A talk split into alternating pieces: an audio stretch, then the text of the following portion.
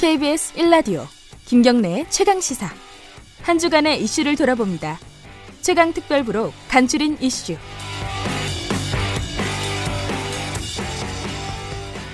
동물 구호 활동으로 널리 알려진 동물보호단체 케어의 박소연 대표가 단체에서 보호하던 동물들을 무더기로 안락사시켰다는 폭로가 나왔습니다. 이번 사건을 직접 취재한 뉴스타파 목격자들의 김종관 독립 PD와 자세한 상황 알아봤습니다. 1월 14일 인터뷰입니다. 안녕하세요. 예, 안녕하세요. 뉴스타파 목격자들 김종관 PD입니다. 네. 케어 이 뭐 아시는 분들은 아시겠지만 어떤 단체인지 간단하게 좀 설명해 주세요. 그 말씀 주신 것처럼요. 네. 그 문재인 대통령의 유기견 그 토리 입양으로 굉장히 유명해졌고요. 네. 어, 박소연 대표가 2002년 그 동물사랑 실천협회라는 이름으로 이제 처음에 만들어졌고 네. 2015년 케어로 단체명을 변경했고요. 네. 어, 연간 후원금이 이제 그 동물 쪽으로 들어온 게 연간 100억 정도 되는데 네. 이 중에 3분의 1 가량을 케어가 차지할 정도로 대표적인 동물권 단체입니다. 아, 그러니까 우리나라 동물권 단체 뭐 케어, 카라 뭐 제가 동물, 동물자유연대라고 또 아, 있습니다. 예. 그 정도 예, 되게 예. 귀에 익숙한 예, 3대 단체인데 베이저죠. 예. 이 요번에 취재한 결과 확인된 것 어, 확인된 안락사는 한 몇 마리 정도 됩니까? 그 저희들이 입수한 사체 처리 비용이 예. 15년 1월부터 예. 2018년 9월까지 3년 8개월간 5.1톤, 5.7톤 가량 됩니다. 5.7톤이요. 예. 이, 어, 이, 이 그러니까 이제 어, 대형견들이 보통 20에서 한 25kg, 많게는 예. 30kg까지 나가는데 어, 20kg 기준으로 하면 285마리, 25kg 음. 기준으로 하면 228마리. 예. 이 중에서 이제 폐사한 경우도 있을 테고 예. 어, 제보자가 이제 230마리 정도라고 얘기를 하는데 거의 이제 일치한다고 볼 수 있습니다. 이게 예, 예를 들어서요. 이 케어라는 단체는 워낙 좀 그 반려 동물을 키우시는 분들한테 유명한 단체고 그래갖고 이런 구조 활동도 대규모 구조 활동을 좀 벌였잖아요. 그렇게 어, 떠들썩하게 구조를 한 다음에 실제로 뒤에서는 안락사를 했다는 말이잖아요. 예, 예. 그게 어떤 케이스가 있어요? 좀 소개를 해주세요. 케이스 중에. 어, 예를 들면은 어 요번에 저희들이 보도를 할때 네. 그 어, 2016년도 서산에서 네. 어, 그 어, 이제 구조된 투견들 투견이요? 예, 예. 투견을 구조를 했었는데 어, 투견을 해외로 입양 보냈다라 보냈다라고 거짓말을 하고 구조된 예, 어, 예. 투견을요. 예. 예. 이 거짓말을 한 사실은 저희들이 그 밝혀냈고요. 예. 어 그리고 어 시- 신길동에서 이제 그 구조된 그 최근에 구조된 동물들도 있었는데 예. 그중에도 반 정도가 그어 그게 몇 마리 정도였어요? 신길동은? 그때 어, 그 케어로 간 게 한 일곱 마리 정도였고 그 중에 네. 네 마리 정도가 실제로 근데 그렇게 구조를 하면서 모금 활동을 하는 거잖아요. 이 그렇죠. 케어는. 예, 예. 그러니까 뭐 그때 후원을 했던 분들한테는 분들은 야 속았다 이렇게 생각할 수도 있을 것 같아요. 그렇죠. 근데 왜 안락사를 하는 겁니까 이게 이쪽에서는? 어, 그 사실 해외 유명 동물 단체인 페타 같은 경우도 안락사를 시행하고 있어요. 네. 그리고 이제 어, 동물사랑 실천협회 시절에도 네. 어, 그 안락사를 어, 계속 시행해 왔었고 그 당시에는 오- 오히려 지금보다는 투명하게 좀 진행된 걸로 보입니다. 네. 이사회를 연다든지 하는 네. 식으로 이제 안락사가 진행된 걸로 보이는데요.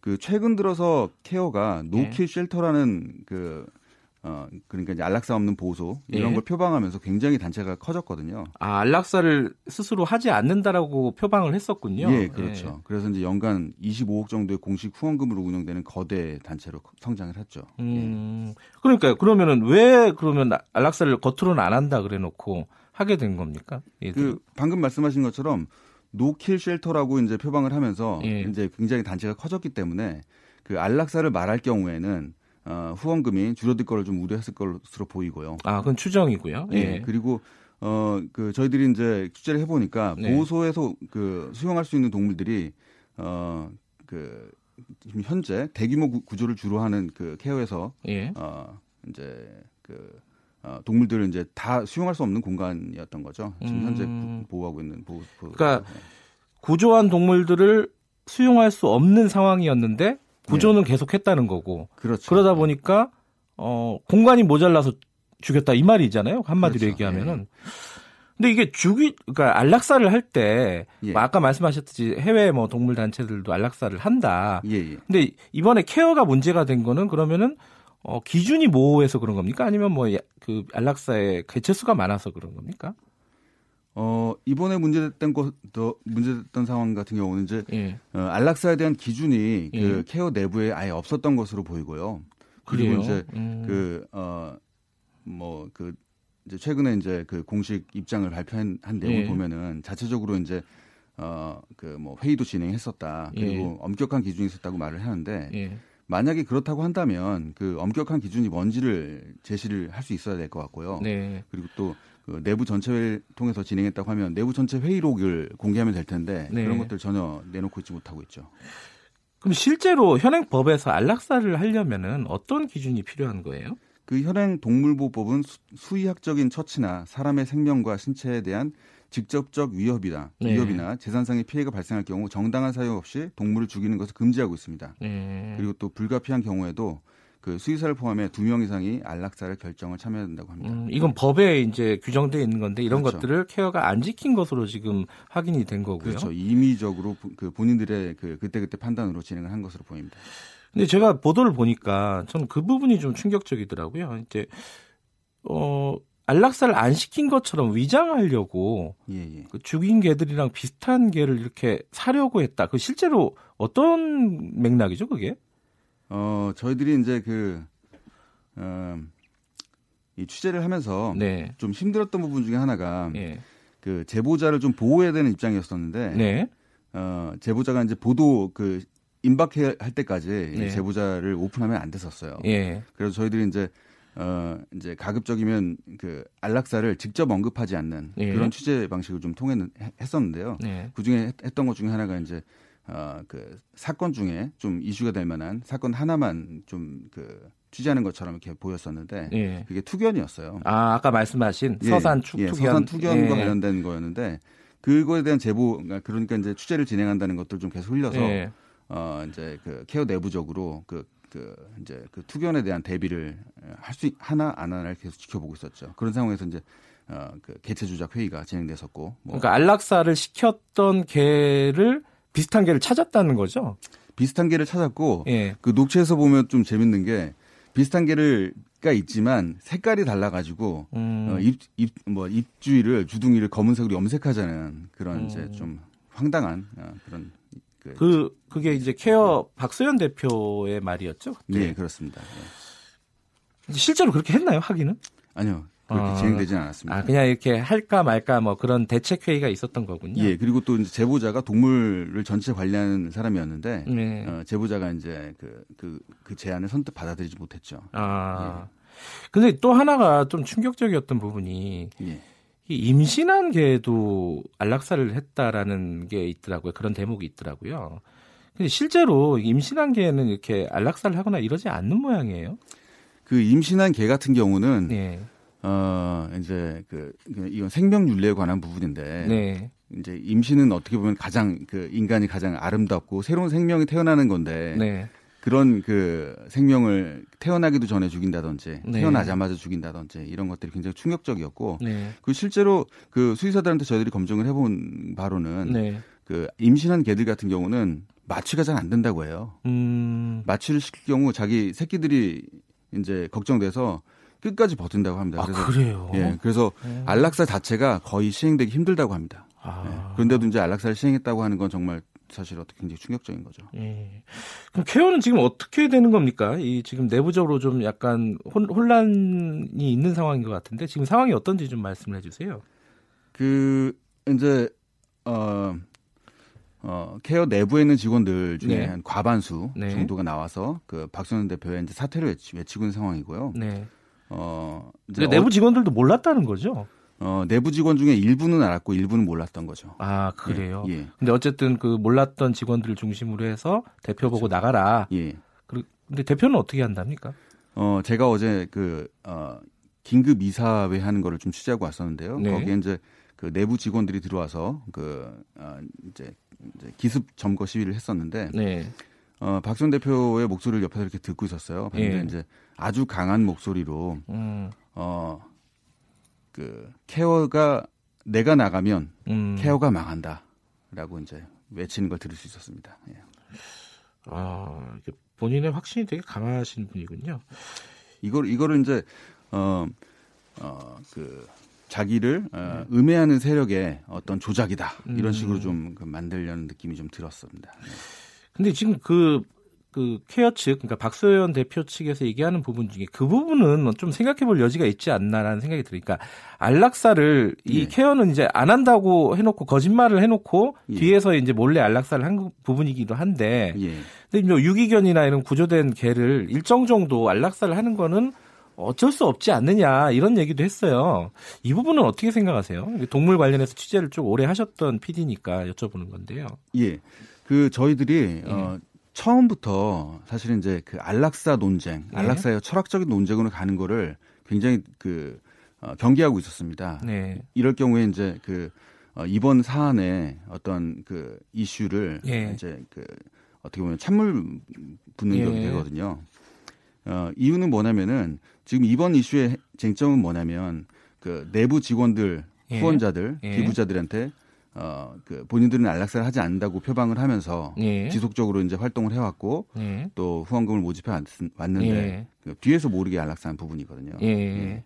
그러니까 안락사를 어- 실제로 그런 예. 것과 관계없이 동물들의 안락사를 어떻게 해야 되는가는 조금 사회적인 논의가 필요한 부분이다. 그렇죠. 이렇게 볼 수는 있는 거죠. 그리고 대부분의 그 동물 어 보호를 이제 그 어, 지원하고 후원하는 그런 예. 그 동물권 쪽에 있는 사람들 같은 경우는 아직까지 우리나라에서는 안락사에 대해서 굉장히 이제 경계하고 있고 예. 사실 그 어, 시나 어, 그 군에서 지, 지, 어, 운영하고 있는 지자체 보호소 같은 경우는 안락사를 시행하고 있고 예. 안락사를 에, 그를 원하지 않는 사람들이 이제 주로 이제 음. 이런 그 케어 같은 동물 단체한테 구조를 요청하는 거죠. 그리고 예. 후원을 하고요.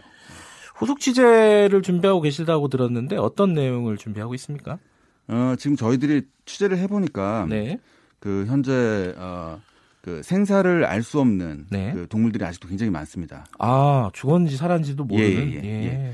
특히 그 어, 지금 동물보호국장이 저희 제보자인데요. 예. 어, 이분이 관여하고 있는 동물보호소가 그 케어에서 그 운영한 동물보호 전체가 아니거든요. 예. 그래서 위탁간 어, 동물들이라든지 음. 아니면 이제 임시로 보호하고 있는 그 어, 보호소라든지 예. 이런 부분에 대해서는 상황을 아직 전혀 모르고 있습니다. 예. 그래서 아마도 어, 부탁드리고 싶은 거는 예. 그 어, 케어에다가 구조를 요청했던 제보자들이 예. 어, 케어에다 케, 어, 케어에서 그 보호 중인 예. 그러니까 자기가 이제 직접 제보한 그런 동물들이 제, 제대로 이제 아직 살아 있는지를 아. 어, 좀 확인을 좀 그, 해봤으면 좋겠습니다. 아, 그 확인을 해서 좀 문제가 있으면은 좀 제보도 주시면 이러면은 후속 취재가 좀 원활히 될 수 있겠네요. 그렇죠. 네네. 알겠습니다. 김정관 PD는 원래 뭐 동물농장 이런 쪽에서도 많이 화- 활동을 하셨던 PD죠. 예, 예, 맞습니다. 예, 동물에 굉장히 관심이 많아, 많은 PD로 저도 알고 있는데 예, 앞으로도 맞습니다. 예, 후속 취재 잘 부탁드립니다. 고맙습니다. 예, 고맙습니다. 뉴스타파 목격자들의 김종관 독립 PD였습니다.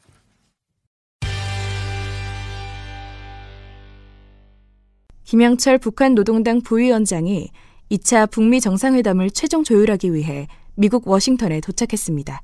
스티븐 비건 미 국무부 대북정책 특별대표와 북한 최선희 외무성 부상의 만남도 주목해봐야 하는데요. 통일연구원 홍민 북한 연구실장과 함께 자세히 짚어봅니다. 1월 18일 인터뷰입니다. 안녕하세요. 예, 안녕하세요. 이 김영철 부위원장이 워싱턴에 간 거는 뭐 뻔한 얘기지만 목적이 네. 뭐고 가서 뭐 하는 건지 좀 설명을 해주세요. 그러니까 뭐 작년 그 6월 10일 정상회담 북미 정상회담 이후에 예. 뭐 거의 한 6, 7개월 정도 교착 소위 이제 대화가 원만하게 잘 진행이 안 됐죠. 그래서 네.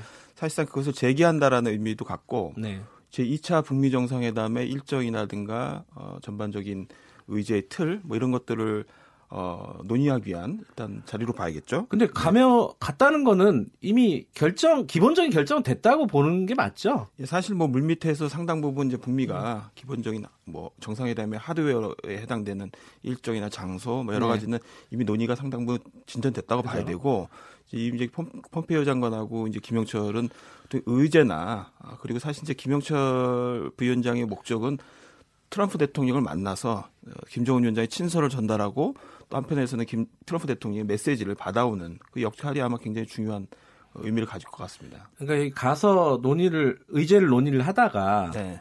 틀어질 가능성 은 그렇게 없죠. 이게 그게 항상 걱정되잖아요.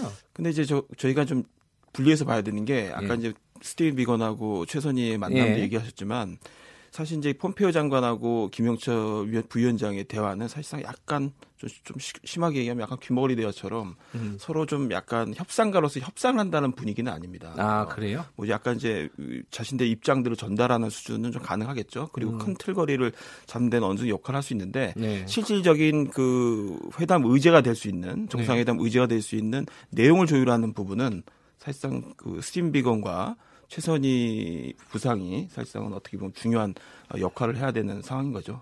그 스티븐 비건이 그 직책이 대북 정책 특별 대표잖아요. 네, 네, 네. 그러니까 실무 차원에서는 거의 최고 책임자에 해당된다 이렇게 보면 되겠네요. 그렇죠. 한반도 문제 특히 이제 하- 대북 문제에 관련해서는 전권을 거의 다 가지고 있다라고 봐도 되는데 물론 이제 국무부 소속이고 국무부 장관의 지위를 받긴 아, 하지만 그렇겠죠. 예. 요번에 이제 스티븐 비건 같은 경우에는 좀 예외적인 부분이 있습니다. 왜냐하면 어떤- 굉장히 그 트럼프 대통령의 전폭적인 어, 어떻게 보면 지원이랄까요 음. 이런 것들 받고 있고 실제 뭐 만난 분들의 얘기 들어보면은 스티븐 비건 자신이 어, 트럼프 대통령과 직보를 할 정도로 매일매일 직보를 할 정도로 대북 문제에 있어서는 정권을 제가 위임받고 하고 있다. 뭐 이런 음. 얘기를 해요. 그래서 사실상 펌페이어보다는 어떻게 보면 그 대북 문제에 있어서는 집중도도 굉장히 높은 사람이고 예. 어, 현안에 대한 파악 능력이 굉장히 어, 있는 사람이라 볼 수 있겠죠. 아 트럼프 대통령한테 직보를 하는 사람이군요. 북한 문제에 관해서는. 음. 예, 그만큼 이제 시- 신뢰를 받고 있는 부분도 있고, 예. 어, 그 다음에 또 나름대로 협상이라든가 여러 측면에서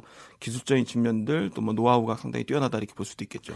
김영철 부위원장이 이번에 어, 워싱턴에 가서 트럼프 대통령 만날까요? 어떻게 보세요?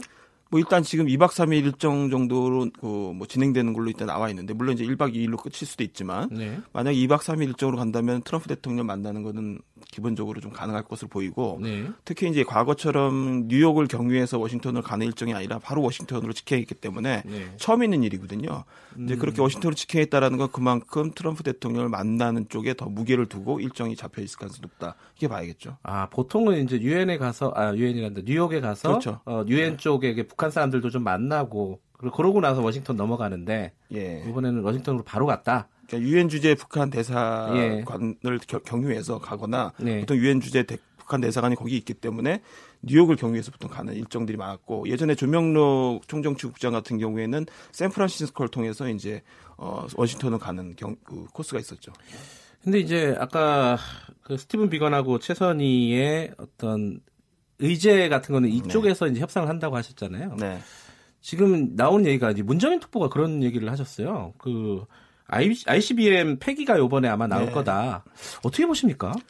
저는 그건 좀 약간 넌센스라고 보입니다. 넌센스라고 보세요? 물론 이제 문정인 특보께서 가지고 네. 있는 뭐 정보 정보라든가 또 네. 분석 능력에서는 뭐 그런 부분이 나올 수 있는데 그 근거가 좀 약간 좀 아직은 개연성이 좀 낮다. 왜냐면은 ICBM이라는 것은 이제 전략을 폐기하려면은 네. 전체 양이 파악이 돼야 되고 예. 전체 양에 대해서 북한이 공개를 해야 되는데 북한이 이미 무기화돼 있는 ICBM의 내용들을 최종적 협상 수단으로 삼고 싶어하지 그거를 초기에 가장 우선 대상을 삼아서 전략을 공개한다라는 거는 사실 협상의 측면에서 보면 사실상 좀 아, 현실적이지 못한 부분이죠. 지금 끊을 때는 아니다. 이런 말씀이시네요. 그래서 음. 오히려 이제 작년에 9월 평양 공동선을 통해서 이미 북한은 어, 5조 이항에서 영변을 우선적으로 네. 폐기할 용의를 밝혔기 때문에 그게 가장 우선 대상이 될 가능성이 있고 거기에 다만 플러스해서 뭐 예를 들면 동결에 해당되는 그러니까 미사일 관련돼서 동결에 해당되는 평양의 산음동 그러니까 미사일 단지가 있습니다. 예. 미사일 테스팅과 거기에서 뭐 개발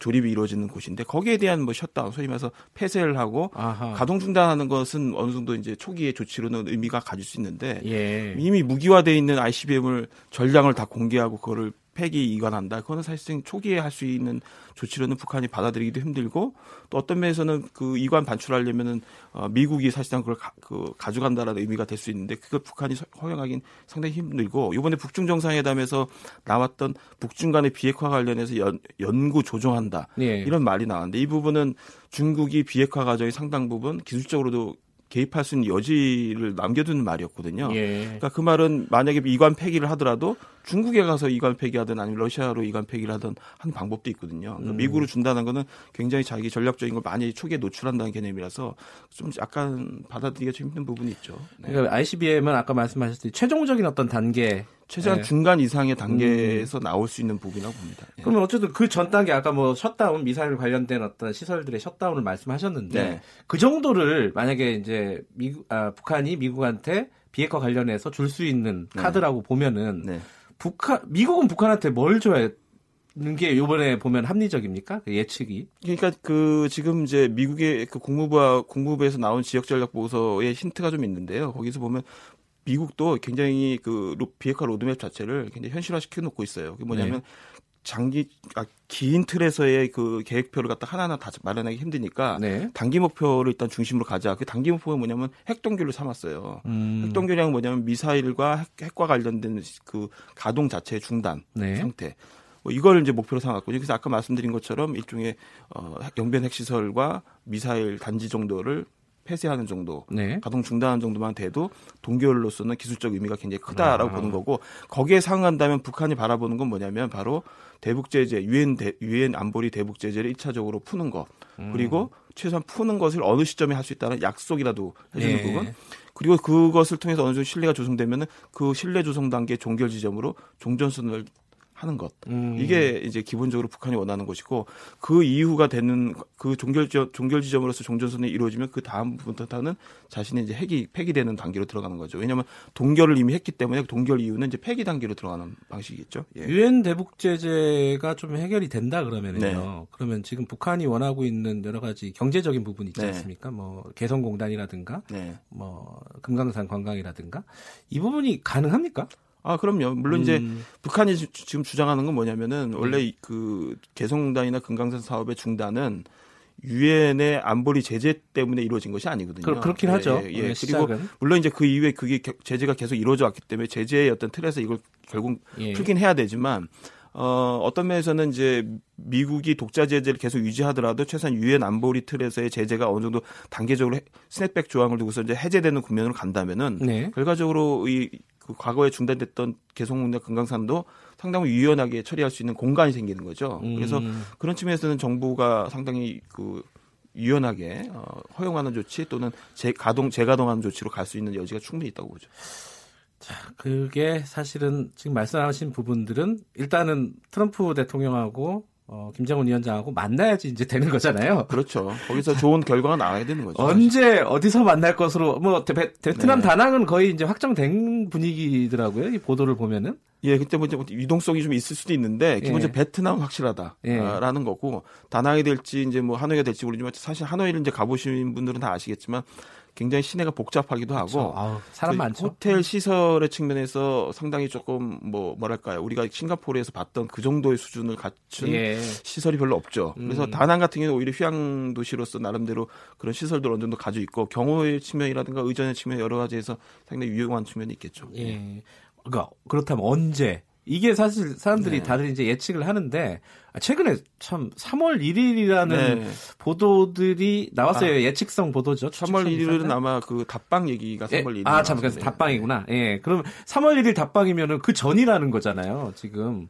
근데 그- 3월 1일 답방도 약간 이제 그거는 좀 희박한 저 가능성이 좀 굉장히 낮은 것을 볼 수 있는데요. 예. 왜냐하면 이 3월 1일이라는 거는 우리한테는 약간 독립운동을 했던 굉장히 상징적인 굉장히 날이고 100주년이 되는데 사실 그 북한과 이게 항일 무 소위 항일의 역사를 보는 부분에서는 사실상 조금 다른 결들이 있거든요. 그리고 북한은 굉장히 항일 무장 투쟁의 역사를 따로 굉장히 전통적으로 갖고 있는 부분이 있어서 3.1운동은 공통을 기념할 만 하지만 사실상 좀 남당 갈등의 여지, 뭐 이것을 꼭 북한과 답방을 음. 통해서 같이 해야 되냐라는 뭐 여지가 상당히 남아 있습니다. 그래서 이런 부분들을 굳이 어 3.1운동에 맞춰서 하, 하는 것이 과연 타당하냐 뭐 이런 부분도 아마 논란의 여지가 있고요.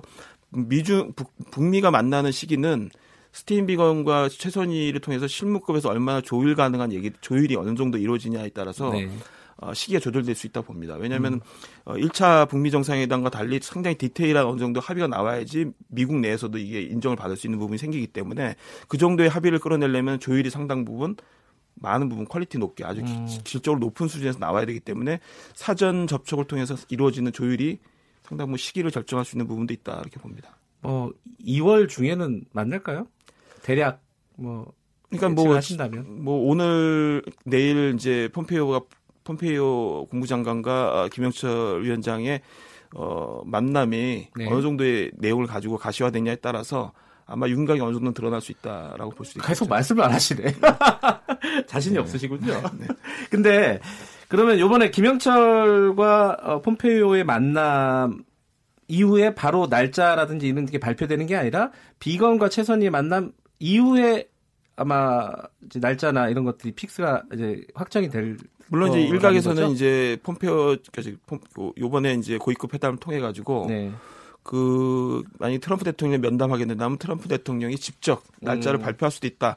이런 얘기는 나오고 있습니다. 그리고 원래 뭐 트럼프 대통령의 파격성으로 본다면 그런 가능성도 충분히 네. 있는데 그럼에도 불구하고 아마 이제 과, 거처럼 너무 시한을 못 박아서 뭐 6주 뭐, 뭐 이렇게 음. 못 박아 놨을 때 상당히 그 안에 조율에 대한 촉박함에 네. 쫓기는 부분들이 심리적으로 있거든요. 네. 과연 그걸 계속 감당하면서 못을 바꿔 갈 것인지 아니면은 최소한 최- 스티븐 비거이나 최선희급에서 어느 정도 음, 만나서 실무급에서 얘기하는 과정에서 어, 윤곽을 잡아갈지 그건 네. 좀 지켜봐야 될 것 같습니다.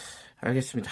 이 여러 가지로 어, 말씀을 해주셨는데 아까 문정인 특보가 틀렸다 이 말씀만 아, 기억이 나네요. 틀렸다라고 보시면 안 되고. 네, 알겠습니다. 예, 고맙습니다. 오늘 말씀. 예, 예, 감사합니다. 통일연구원 홍민 북한 연구실장이었습니다. 체육계 미투 폭로가 확산되고 있는 가운데 전직 유도 선수가 고등학교 1학년 때부터 코치로부터 성폭행을 당했다고 폭로했습니다. 전 유도 선수 신유영 씨와 직접 이야기 나눴습니다. 1월 15일 인터뷰입니다. 안녕하세요. 안녕하세요. 네. 어제 어, 언론에 보도가 나고 어, 많은 연락을 받으셨을 것 같아요. 어떤 네. 연락을 받으셨나요? 어, 일단 인터뷰를 하자는 연락들을 많이, 언론사에서요. 네. 네. 힘드시죠? 그런 연락 받으시면은. 아, 네, 사실 좀 힘든데, 예. 생각보다, 음, 코로나 이후에 예. 생각했던 것보다 훨씬 많은 분들께서 네. 지지해주고 계셔서 아, 힘내면서 지내고 있습니다. 네. 근데 지금은 유도를 안 하고 계시다고 들었어요. 은퇴를 하신 거죠? 말하자면은. 네, 맞습니다. 그러면 지금 그 은퇴를 하는데 이런 어떤 어, 성폭행 관련된 이런 사실들이 영향을 미쳤다라고 볼 수 있는 건가요? 어떻습니까? 네, 그때 12년도에 제가 부상으로 이제 은퇴를 했다고 예. 말을 하고 다니긴 했는데, 네. 사실 운동선수로 복귀를 하려면 얼마든지 할 수 있는 네. 부상이었고 네. 그렇지만 저는 유도계에서 남아있는 것이 아닌 것 같다고 생각을 했기 때문에 그것을 네. 계기로 유도를 그만두게 되었습니다. 근데 제가 아까 저기 연결하기 전에 잠깐 말씀을 드렸었는데 이게 사실은 요번에 처음 불거진 얘기가 아니라 작년에 불거진 얘기예요. 꽤 됐습니다. 그죠?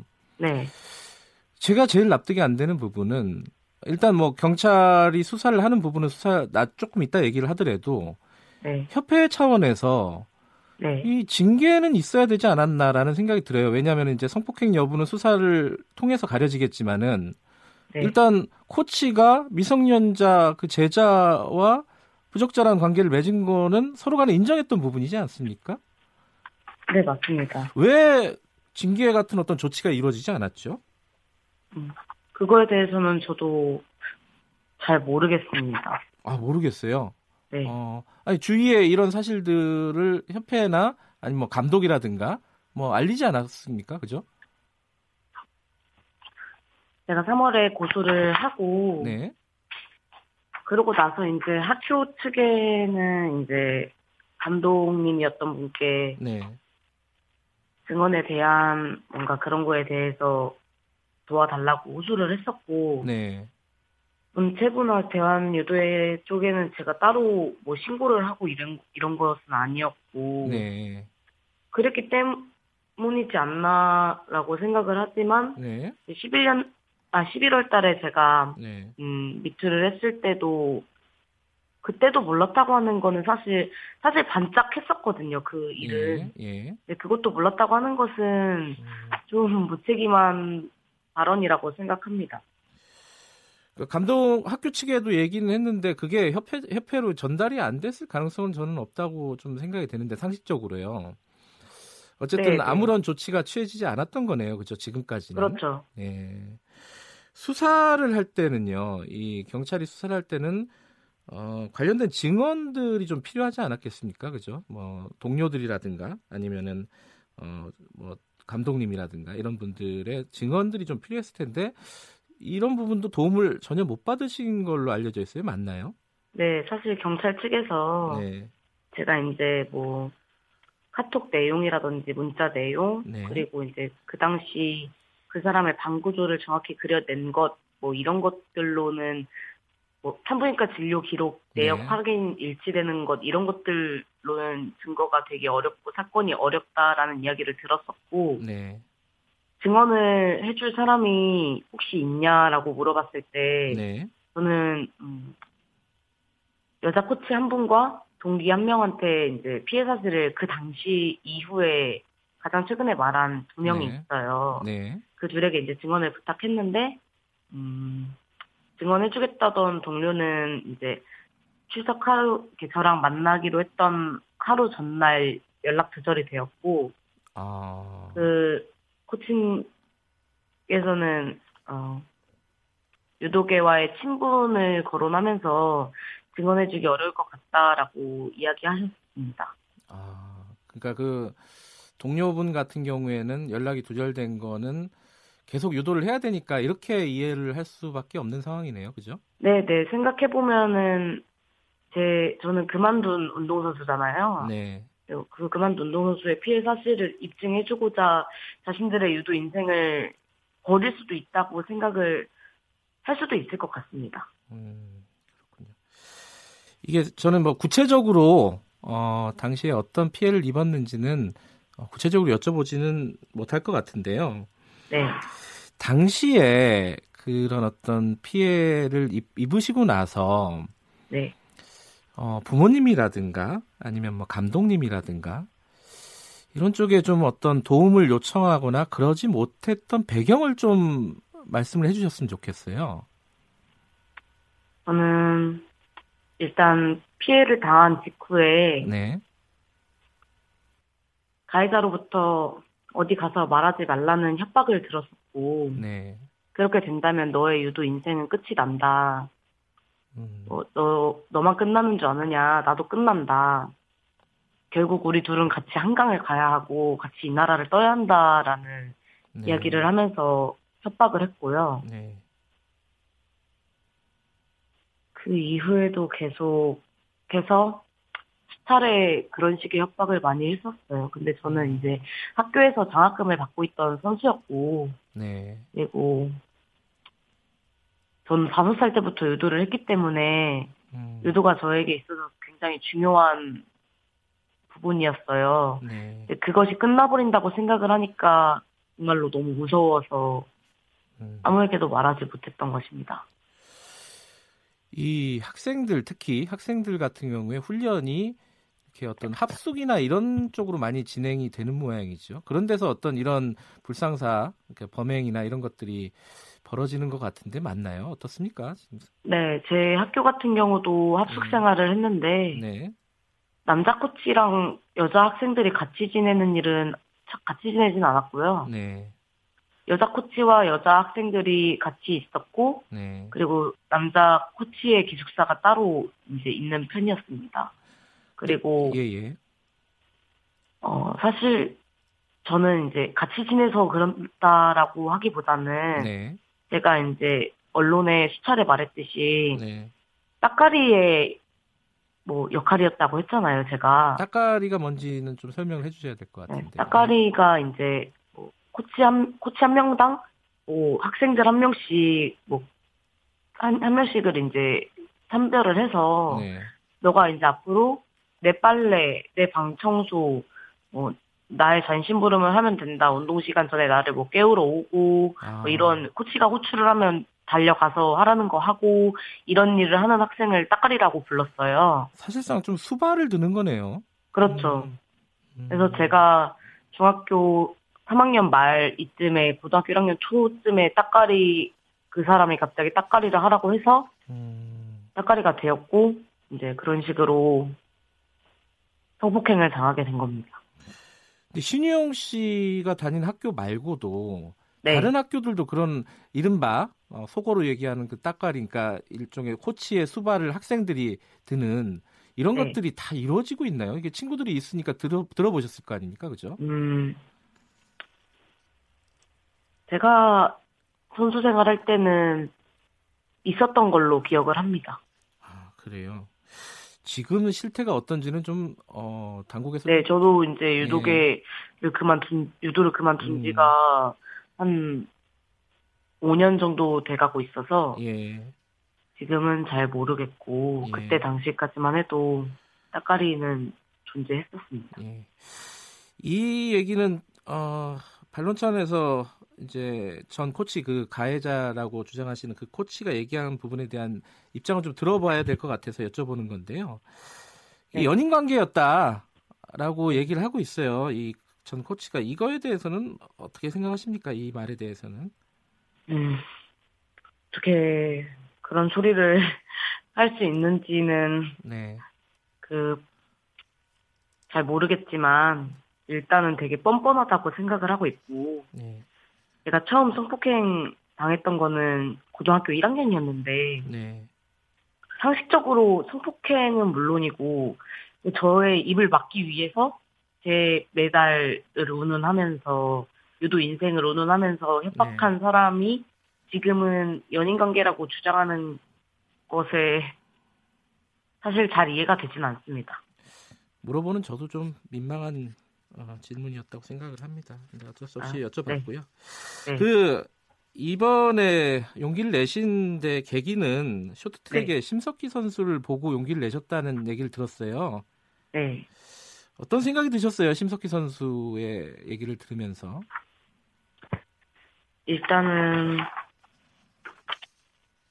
제가 아, 저는 네, 운동을 그만둔 전 운동선수인데 네, 그럼에도 불구하고 미투를 할 때 진짜 수많은 용기와 그 음, 막, 막강한 두려움이 엄청 컸거든요. 네, 네, 심 선수님께서 그 일을 폭로를 했을 때는 네, 이미 공인이고 네, 우리나라를 대표하는 최정상급의 스케이트 선수신데 네. 그런 것들을 음, 다 감안하고 용기를 내주신 거에 대해 되게 굉장히 감사하게 생각하고 있었습니다. 지금 이제 어 아까 저희 일부에서 스포츠 기자가 얘기를 했는데 이 유도뿐만 아니라 레슬링 쪽에서도 뭐 조사가 이루어지고 있다고 하고요. 네. 이게 뭐 전반적인 문제라고 봐- 보여져요. 음, 네.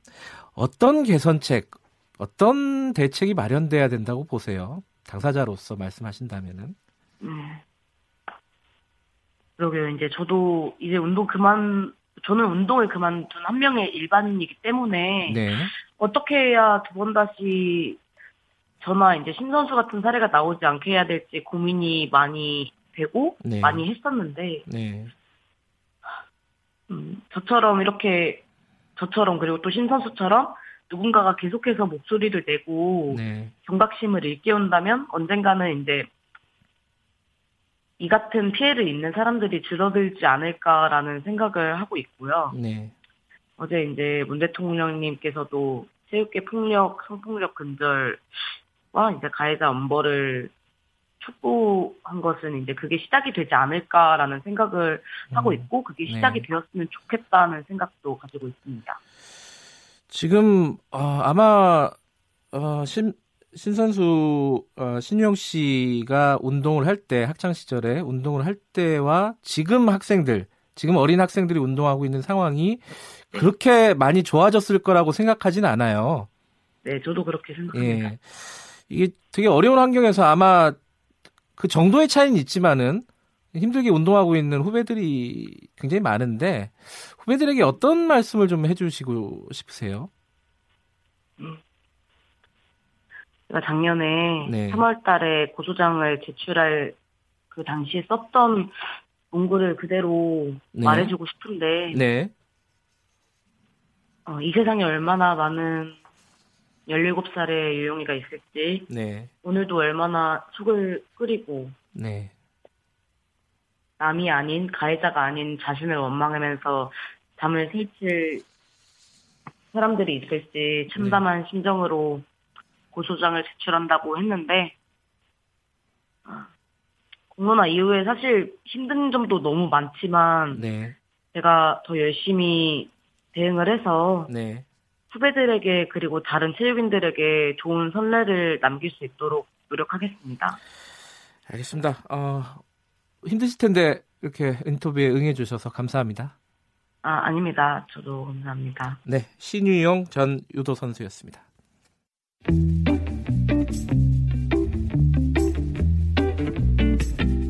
여러분께서는 지금 뉴스타파 김경래 기자가 진행하는 KBS 일라디오 김경래의 최강 시사를 듣고 계십니다.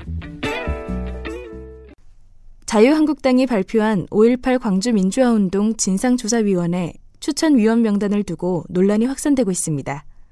여당 몫으로 추천된 다른 위원 후보들은 이 사안을 어떻게 바라보고 있을지 이야기 들어봅니다.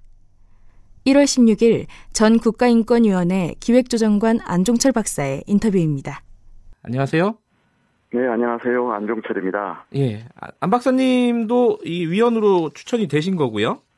예, 저는 그 문희상 국회의장님 추천을 받아서 네. 현재 위원 후보로 음, 지금 기다리고 있는 상황입니다. 지금 이 조사위가 보면은 어, 예, 예. 국회의장이 추천하는 분이 이제 안종철 박사님이고요. 예, 예. 여당 추천이 4명이 있고 야당 그리고 비교섭단체 등 해서 이제 4명이 추천이 되는 건데요. 예, 예. 이 이게 이제 청와대에서 임명을 위촉을 하게 되는 거죠. 예, 그렇습니다. 그럼 그대로 위촉을 하나요? 아니면 어떤 절차가 또 따로 있나요? 네, 청와대에서 일단은 그 자격이 합당한지 등등의 인사 검증을 네. 한 다음에 대통령께서 음, 바로 위촉을 하게 되면 바로 그것으로 진행이 되는 겁니다. 이제 검증 절차를 한다는 말은 이 중에 지금 추천된 사람들 중에 어, 위촉이 안 될 수도 있다는 말씀이신가요? 아마도 이 정식 그 정당에서 추천을 했기 때문에 네. 예, 그런 부분들은 별로 우려하지 않는데 네. 혹시 이 중에서 그 우리가 보통 말하듯 대한민국 국적을 갖지 않는 자라든지 아하. 또는 그 국가공무법 33조에 네. 그 어긋난다든지 하는 그런 부분이 있을 때 예. 네, 봐봐도 마도 저촉되는 부분이지 그렇지 않은 상황에서는 음. 별큰 문제는 없을 것으로 생각이 됩니다. 아, 그렇군요. 그러니까 청와대에서 예, 예. 검증은 하되 뭐 예, 어쨌든 예. 정치적인 내용이라기보다 자격이라기보다는 어떤 형식적인 그러니까 뭐 국적이라든가 이런 것들을 한번 체크해 본다. 이 정도로 보면 예, 예. 되겠네요. 그러면 특별한 하자가 없는 한 어, 지금 국회에서 추천된 위원들이 그대로 위촉이 될 가능성이 높은 거네요, 현실적으로는. 네, 지금까지 관례로 본다면 네. 별 문제 없이 뭐 되지 않을까 하는 그런 생각이 드는데 예. 뭐 거기에서 이제 뭐 중립적인 인사인지 또는 그 적당한 예. 그런 부분인지 이런 부분들은 뭐 정치적인 문제라서 예. 예, 조금은 좀뭐 참조가 되지 않을까 하는 그런 생각이 듭니다. 애초에요 자유한국당에서 그 지만원 씨 이제 뭐 보통 언론에서 극우 농객이다 뭐 예, 이렇게 예. 얘기하시는 분이 추천이 되려고 했었어요. 그 예, 예.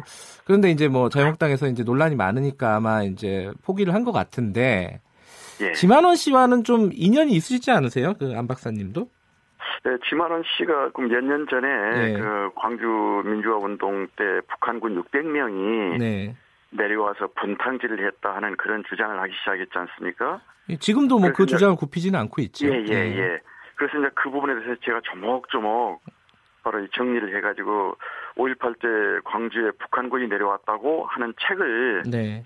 직접 제가 쓰기도 하고 여러 가지 많은 그 지만한 씨의 허구성, 예, 지만한 씨의 그 바람직하지 못한 역사관 이런 부분들을 가지고 네. 가지 많은 그 토론도 좀 했던 음. 그런 경력을 가지고 있습니다. 그 당시에 저도 그 신문 기사를 기억해 보면은 그안 박사님께서 예. 이 사진 하나 하나를 다 찾아가면서 이 사람들이 예, 예. 북한군이 아니라는 사실을 입증을 하셨잖아요. 예, 예.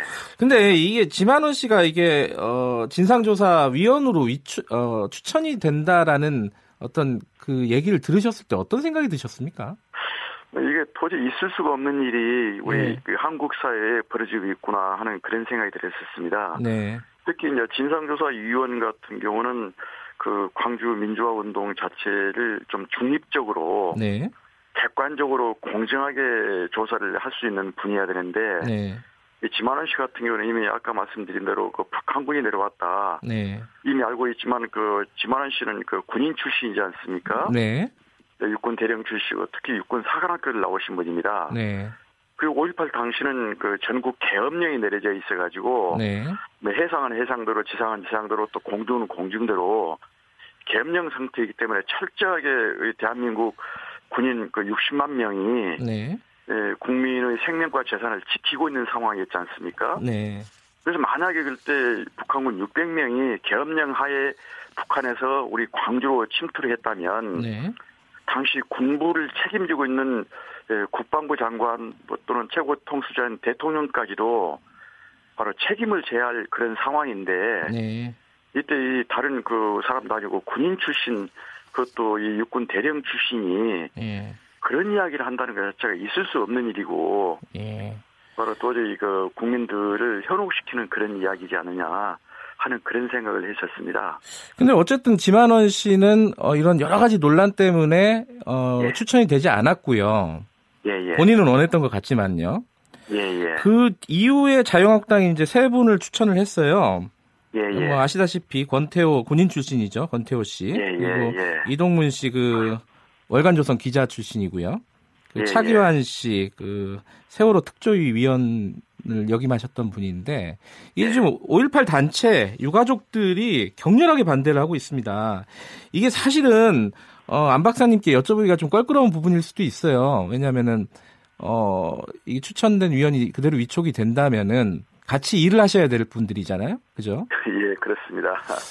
그래도 안 여쭤볼 수가 없을 것 같아요. 이분들에 대한 이렇게 어, 여러 가지 반대 의견들 그리고 야당들은 다들 반대하고 있거든요. 자유한국당 빼고 야당하고 참 여당하고요. 자유한국당 예, 빼고 예. 모든 정당들이 지금 반대하고 있는 상황인데 예, 어떻게 보십니까? 좀 더 신중하게 네, 어, 객관적으로 모든 사람들이 수긍할 수 있는 그런 사람들을 추천했으면 네, 네, 좋았겠다 하는 그런 생각을 가지고 있습니다. 네. 아 그러면은 어, 자유한국당에서 이 위원들의 추천을 좀 다시 한번 어, 생각해보자, 재고해 봐라 이런 뜻으로 제가 받아들여도 될까요? 뭐 저는 그런 부분을 뭐 말씀드리기가 좀 곤란하고요. 네, 네, 공당에서 좀뭐잘 하지 않을까 네. 하는 그런 기대를 좀 해보고 있습니다. 아, 또 그 이동문 씨 같은 경우에는요, 이 지만원 씨하고 조금 다르긴 하지만은 그 5.18과 관련된 발언들을 자주 했던 분이에요. 예, 그건, 그건 예. 알고 계시죠, 그죠? 이거 5.18 예, 전문가시니까요. 예, 알고 있습니다. 그런 여러 가지 이제 뭐 발언들, 그 5.18을, 5.18 단체에서는 이 5.18을 폄훼하는 발언이라고 규정을 하고 있는데, 예, 예. 그런 발언들에 대해서는 어떻게 평가하십니까? 먼저 개인 입장에서 또 사인의 사인의 그 입장에서는 네, 뭐 자기 그 가치관에 또는 역사관에 따라서 이제 그런 이야기를 예, 예, 했을 수 있는데 네, 이제 만약에 혹시 그 위원으로 들어오신다면 네, 이 부분은 보다도 이제 그 중립적인 입장에서 일을 해야 되기 때문에 네, 이제 그런 부분들을 계속적으로 주장을 한다면 음, 위원회 내에서 많은 그 논란이 벌어질 것이고 네, 그 위원회에서 여러 가지 그 논의를 통해서 네. 다수 의견들을 통해 정리되지 않을까 하는 그런 생각을 해보고 있습니다. 아, 논란은 이때, 어, 만약에 실제로 이- 지금 구성대로 진행이 된다면 다수 의견 이렇게 갈 수밖에 없다. 예, 예. 그렇다면은, 어, 어찌 됐든, 어, 첫 단추부터 이렇게 됐고요. 아까 말씀하신 대로 의견들이, 어, 예, 예. 합리적인 수준에서 모아질 수 없는 상황이라 그러면은 이 진상조사위원회가 제대로 네. 굴러가지 못하지 않을까. 예컨대 이제 세월호 특조위 같은 경우에 굉장히 난항을 겪었지 않았습니까? 방해 세력들이 예. 있었고요. 예, 알고 있습니다. 그런 결과가 오지 않을까 좀 우려되는 부분이 있어요. 어떻게 생각하십니까? 네, 그래서 저희들 또 걱정을 많이 하고 있습니다. 예. 특히 이제 뭐 한두 사람에 의해서 대한민국 사회가 네. 예, 이렇게 흔들리지는 않을 것이다 그런 생각이 들고 또 언론에서도 끊임없이 계속 주시하고 계실 것으로 생각되고요. 네. 특히 관련 당사자들 또는 역사학자들, 헌법학자들 네. 이런 사람들이 계속적으로 에, 결국은 그 이 위원회가 어떻게 잘 작동이 되고 있는가 네. 하는 부분들을 감시하고 있기 때문에 네. 한두 사람에 의해서 이 위원회 조직이 흔들리지는 않을 것으로 음, 생각이 됩니다. 그만큼 우리 사회가 건강해졌고 네. 대한민국 사회가 세계 어떤 나라에서도 인정하는 그런 국가로 지금 계속 진행해 나가고 있지 않습니까? 네. 네, 그래서 뭐 그렇게 걱정은 되지만 음. 그렇게 큰 우려는 되지 않는다 하는 아. 그런 생각을 해봅니다. 자유한국당은 이, 이 논란을 예상을 했을 거예요, 분명히 그죠? 예, 예. 그러면서도 이런 어떤 추천 위원들, 위원들 추천을 그 논란의 인사들을 추천한 강행을 했던 이유가 뭐라고 보십니까? 밖에서 보시기에는 위원회 네, 한 사람으로서. 원래 그 지만원 씨라든지 또는 네. 지만원 씨와 같은 생각을 가지고 있는 벤길람 씨 네, 네, 이런 부분들을 추천한다고 언론에 나올 때 네, 상당히 경악을 금치를 못했는데 네, 사실 뭐 이제 그런 부분들을 그런 분들을 추천을 하지 않았다는 네, 그런 부분으로 이제 자유한국당이 이제 뭐 여러 가지 좀 새로운 세 분을 추천을 했는데요. 네, 예, 그 부분은 또 이제 그 자유한국당의 그 방침과 네, 그런 부분들이 우리 그 국민들이 생각하는 역사적 그 이 희망과 네. 조금은 좀 배치되지 않느냐 음, 하는 그런 생각을 좀 해봅니다. 알겠습니다. 이, 그, 네. 계속 그 위원회를 꾸려 나가실 분이니까 이게 말씀하시기가 이렇게 쉽지는 않으실 것 같은데요. 그 지금 진상조사위원회에서 시급히 예. 조사하고 규명해야 될 것들이 뭔지 좀 간략, 간략하게 좀 요약을 해주실 수 있으신가요? 이미 알고 계시겠지만 네. 바로 당시 많은 사람들이 사망을 하시고 또 실종되시고 네, 부상을 입은 피해자만 해도 무려 한 5,500명 정도 되거든요. 네, 그래서 발포는 있었지만 발포 명령자가 좀 없는 그런 상황들입니다. 네, 그래서 발표 명령자 규명한다든지 네, 안매장 뭐이 차직 규명한다든지 그런 등 특히 최근에 등장했던 성폭력 사건 네, 알고 계시지 않습니까? 예, 당시 군인들이 일반 양민들을 집단적으로 윤관하고 강간하고 하는 그런 사건들이 예, 최근에야 밝혀지고 있지 않습니까? 네, 네, 이런 부분 때문에 결국은 대한민국 국격이 좀 많이 훼손되고 떨어졌지 않습니까? 그래서 네, 이런 부분들 명쾌하게 밝혀내서 이 광주 민주화운동이 과연 어떤 그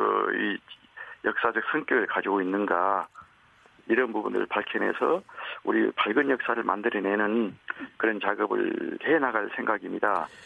근데, 특히나 예, 예, 예, 우리가 그 95년부터 96년까지 검찰에서 네, 예, 바로 이5.18 바로 그런 부분을 조사를 했지 않습니까? 예, 그렇지만 삼당 합당에 의해서 그 부분들이 정확히 명쾌하게 밝혀지지 않았는데 네, 이런 부분들을 좀 더 면밀하게 밝혀내는 이런 작업들을 네. 해 나갈 예정입니다. 이게 이 30년, 39년이 지났군요. 39년입니다. 예, 예, 예. 39년이 지났는데 아직까지 진상이 명확하게 밝혀지지 않았다는 게 더 황당한 일인 것 같아요. 예, 예. 5.18 때 안 소장님께서는 안 박사님께서는 어, 예, 예. 광주에 계셨나요 혹시?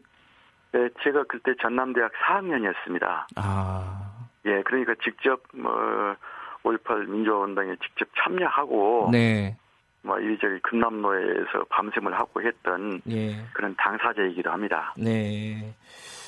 남, 아, 소회가 남다르실 것 같아요. 그렇게 참여하셨던 분이 실제 또 진상조사위원까지 하시니까요. 좀 어떤 앞으로의 각오나 이런 부분들을 예, 예. 간단하게 하고 마무리하죠.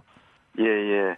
그동안 뭐 제가 90년에 그 500여 명 정도 그 피해자들에 대한 그 증언 자료집도 만들어냈고 네, 또 그 국가인권위원회에서 조사국장도 했던 그런 경력들이 있습니다. 네, 특히나 2011년은 5.18 기록물을 유네스코 세계 기록유산으로 네, 그 등재하는데 책임자 역할도 했었거든요. 네, 그래서 그동안 뭐 제 살아오는 경력 자체가 민주화 운동, 5.18 이런 부분으로 계속 점철해 왔는데 마지막에 이렇게 이제 위원으로까지 이렇게 지명을 해주시기 때문에 네, 우리 대한민국 역사를 좀 더 그 올바르게 좀 기록하는데 도움이 되고 그동안 광주가 그 많은 사람들 다른 지역의 사람들로부터 이 폄하되고 네, 뭐 일부 우익 인사들로부터는 에, 이렇게 많은 비난을 좀 당했지 않습니까? 네, 이런 부분들을 바로 잡고 이 광주 민주화 운동이 대한민국 역사에 어떤 영향을 미쳤는가 하는 부분들을 명명백백하게 밝혀내는 것으로 네. 알겠습니다. 소임을 다하고자 합니다. 알겠습니다. 오늘 여기까지 듣겠습니다. 고맙습니다. 네, 감사합니다. 전 국가인권위원회 기획조정관 안종철 박사님이었습니다. 카카오가 결국 카풀 시범 서비스를 잠정 중단하기로 했습니다. 카풀 문제, 우리가 놓치고 있는 중요한 문제는 없는지 이야기 나눠봤습니다.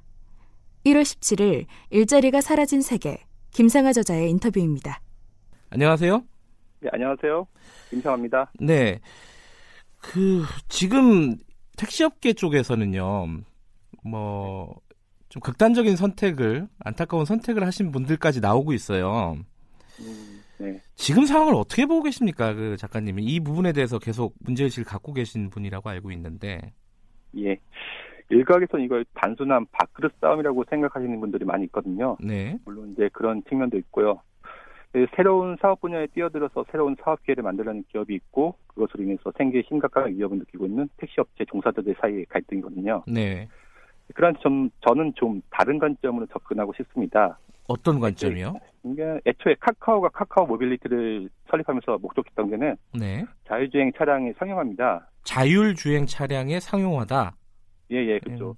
이번 카카오의 카풀, 카풀 서비스는 그걸 위한 시작 단계고요. 네. 그래서 이제 카풀 서비스는 결국에는 자율주행 차량을 이용한 차량 공유 서비스로 이어질 가능성이 굉장히- 높습니다. 네. 그런데 이제 이 자율주행 차량이라고 하는 거는 smart factory라든가 무인 상점과 함께 이제 4차 산업혁명에서 나타나는 그 대표적인 기술 중 하나거든요. 네. 근데 이들 기술의 특징이라고 하는 것이 이제 인간의 노동력을 굉장히 이제 감축시켜서 해당 분야에서 대규모로 실직을 가져올 수 있다는 겁니다. 음, 이제 그래서 관련 분야에서 이들 기술이 일반화되면 일자리 문제를 두고 아주 심각한 갈등이 유발될 수 있죠. 그래서 네. 지금은 지금은 택시 업계지만 다음은 제조업, 사무직 또 이제 사- 서비스에서 갈등이 유발될 수 있습니다. 예, 그래서 이제 그런 측면에서 생각해 보면 지금 카풀 서비스를 반대하시는 이제 택시업계 종사자분들은 지금 의도했는지 아닌지는 잘 모르시겠지만 네. 가장 먼저 자동화 위협에서 저항하고 있는 것이고요. 예. 예, 그래서 저에게 이 사태를 딱 규- 규정지으라고 한다면 이제 소위 4차 산업혁명이라는 이름으로 진행되고 있는 급격한 자동화에 대해서 우리나라에서 발생한 첫 번째 저항이라고 그렇게 의미를 부여하고 싶습니다.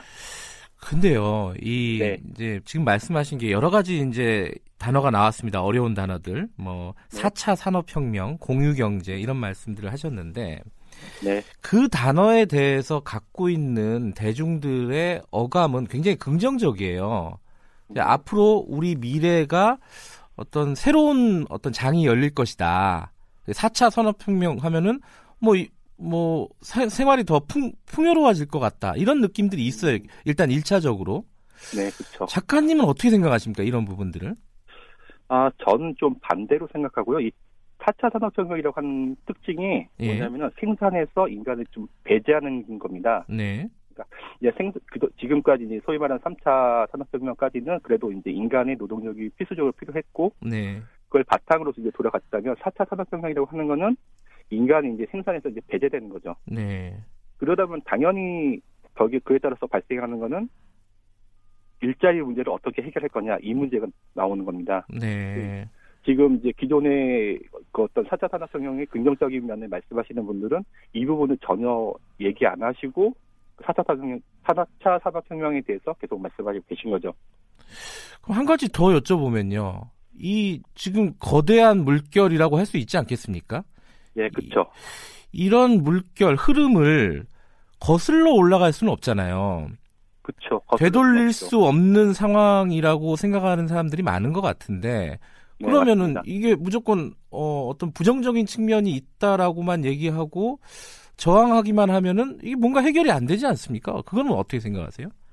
그러니까 지금부터라도 대안을 만들어야 된다는 거죠. 네. 4차 산업혁명으로 인해서 어떤 이제 이익을 얻는 쪽이 있고 네. 또 반대로는 이제 보통 이제 단순한 그 노동력을 제공하는 그런 분들은 일자리를 잃게 되거든요. 네. 그러면은 이제 뭐 무발적으로 이제 그냥 갑자기 발생하는 것이 아니라 지금 미리 예견하고 있잖아요. 네. 그러면은 지금 상태에서 거기에 대한 이제 대비를 세워야 되는 거죠. 예를 들면 재, 재취업 교육이라든가 음, 실업급여 확대라든가 이런 여러 가지 방안을 그 고려해서 만들고 시험하고 이런 정책을 만들어야 되는 거죠. 그러면 좀 이게 지금까지 약간 좀 추상적인 얘기를 했는데 네, 구체적으로 이 택시 업계 얘기를 좀 여쭤보면요. 네, 어, 외국 같은 경우는 우리보다 약간 좀 시점이 빠르지 않습니까? 우버 같은 어떤 그 그쵸. 서비스가 상용화가 된 지가 꽤 됐고요. 네. 또 외국 사례들을 좀 보면요. 이 시장이 택시 기사들이 많이 사라지고 우버 기사들이 생겨지지 않았겠습니까?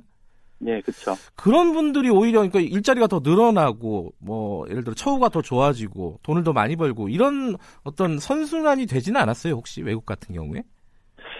꼭 그렇게 된 건 아니고요. 예. 네, 이게 우버가 가장 활발하게 사용되는 미국 뉴욕 같은 경우에는 택시 숫자는 이제 13,500대 정도로 제한되고 있지만 그 반면에 이제 차량 공유 서비스에 가입한 차량 한 10만 대가 넘었습니다 이미. 예. 근데 문제가 뭐냐면 이들 이렇게 공유 서비스 차량들이 싼 값으로 손님을 싹 뺏어가는 거예요. 예. 택시 업체에서 그 손님들을 그래서 예. 택시 택시 업체들이 이제 수입이 한 20% 20% 이상 감소했고요. 네. 그래서 이제 이제 택시 기사들이 보통 제3목록 1호가 이제 택시 면허 가격인데 예. 이게 2013년에 한 105만 달러 하던 게 지금은 17만 5천 달러까지 아주 대폭 폭락했어요. 어, 거의 한 7, 7분의 1 정도? 이 정도네요. 언뜻 계산해도.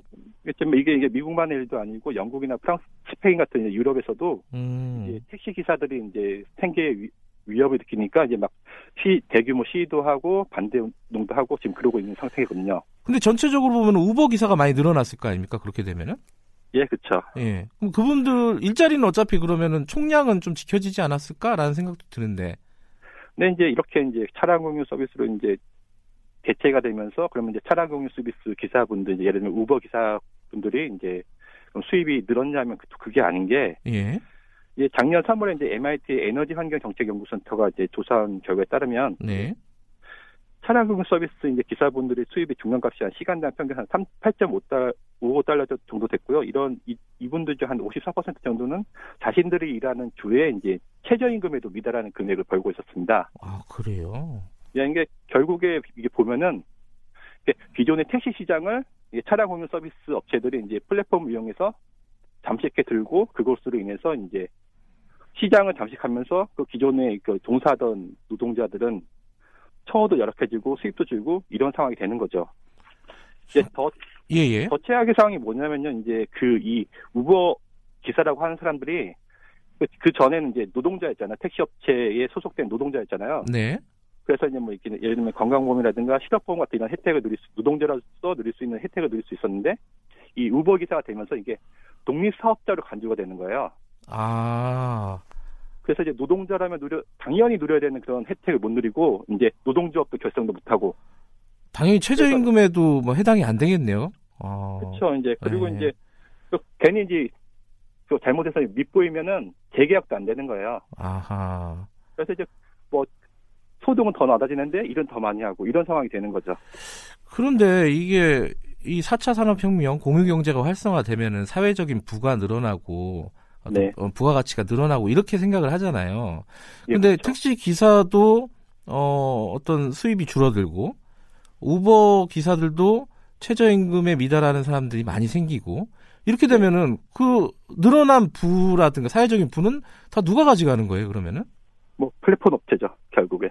플랫폼 업체가 아, 부를 상당 부분 우버 같은 아하. 우버 같은 플랫폼 업체들이 가져가고요. 이제 뭐 우리나라로 치면 카카오라든가 뭐 네이버라든가 이런 데가 되겠죠. 뭐 네이버도 자율주행 차량 상용화 서비스에 이제 들어오려고 지금 준비 중에 있으니까요. 그러면 지금 작가님 같은 경우에는 이 네. 택시 기사들이 이렇게 아, 어떻게 어떤 어떤 측면에서 보면 좀 극단적인 저항을 하는 부분들이 상당 부분 이해가 된다 이런 측면을 말씀하시는 거네요. 그렇죠. 이해가 되고 이제 약- 뭐 기존의 이제 택시 업체들도 택시 기사분들 같은 경우는 예를 들면 승차 거부라든가 뭐 난폭 운전이라든가 여- 여러 가지 이제 좀 손님 승객 입장에서 봤을 때 좀 뭔가 좀 이제 반감을 살 만한 일들이 있었잖아요. 그렇죠. 여론이 안 좋죠 택시 기사분들한테. 예. 네, 그런 이제 감정적인 면에서는 이제 충분히 이해라 그 이제 나쁜 감정 있는 건 충분히 이해하지만 네. 이해하지만 실제 따지고 들어가면 이분들은 지금 뭘 하고 있는 거냐면은 앞으로 다가오고 있는 자동화로 인한 일자리 문제에 대해서 첫 번째로 저항하고 계신 거예요. 그러니까 예. 네, 근데 지금요. 그러면은 택시 기사들이 어, 기사분들이 이렇게 어, 강력하게 저항을 하고 있는 상황이고 사실 그 저항 때문에 어, 지금 카카오 같은 경우에는 시범 서비스도 중단을 한 거잖아요. 일단은. 네, 그렇죠. 그러면은 당장 이게 아까 말씀하신 뭐 재취업이라든가 뭐 실업 어 재취업 교육이라든가 뭐 실업 급여라든가 뭐 이런 부분들은 조금 중기적인 중장기적인 어떤 대책이라고 보면은 당장 지금 이 업계 서로 간의 이 마찰 갈등 극단적인 갈등은 어떻게 지금 당장 해결해야 된다고 생각하십니까? 이게 좀 어려운 질문이긴 한데. 굉장히 어려운데요. 네. 이건 뭐 딱히 할 수 있는 게 없고요. 그래서 네. 단기적인 방법은 네. 어, 이제 이걸 카카오 서비스가 천천히 도입되고 시장이 천천히 열리기만을 기다리 그렇게 되기만을 바랄 수밖에 없고 네. 정부가 지금 이제 그 재취업 교육이라든가 이제 뭐 예를 들면 실- 실업급여 합계 같은 거 하시면서 이제 이제 전업을 유도했으면 좋겠어요. 그 음. 지금 택시 기사분들에 있어 지금 문제가 되는 거는 이제 지금 우리나라 이제 그서 운전을 로 이제 생계를 꾸려가시는 분들이 한 작년 11월에 발표된 2017년 기준 운수업 조사 잠정 결과라는 예. 따르면은 한 87만 7천 명 정도 되거든요. 네. 여기엔 택시 기사분들도 있고 뭐 화물차 운전 그렇겠죠. 하시는 분도 네. 있고 버스 기사분들도 있는데 이분들이 다 해당되거든요 여기에.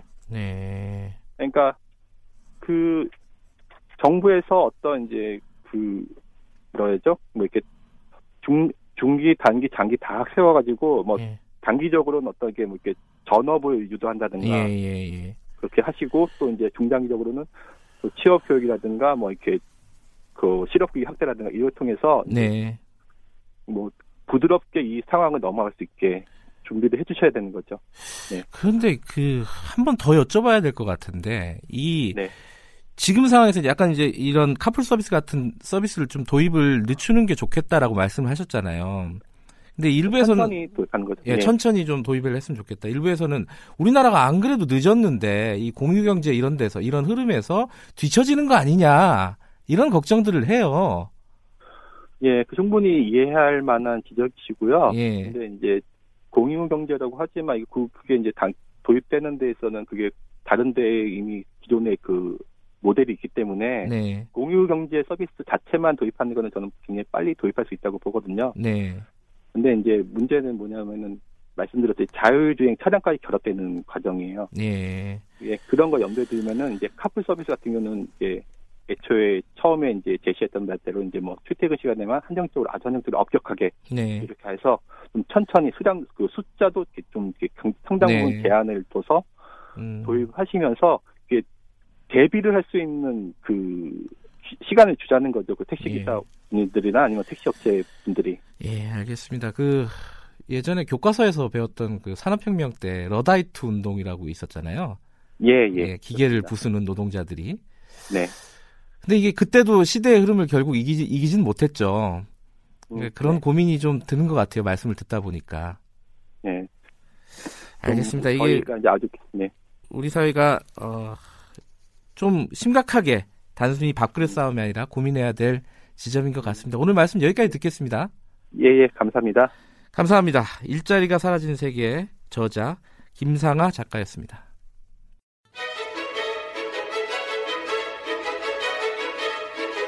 우리 사회의 다양한 현안을 공정하고 깊이 있게 다룹니다. KBS 일라디오 김경래의 최강 시사.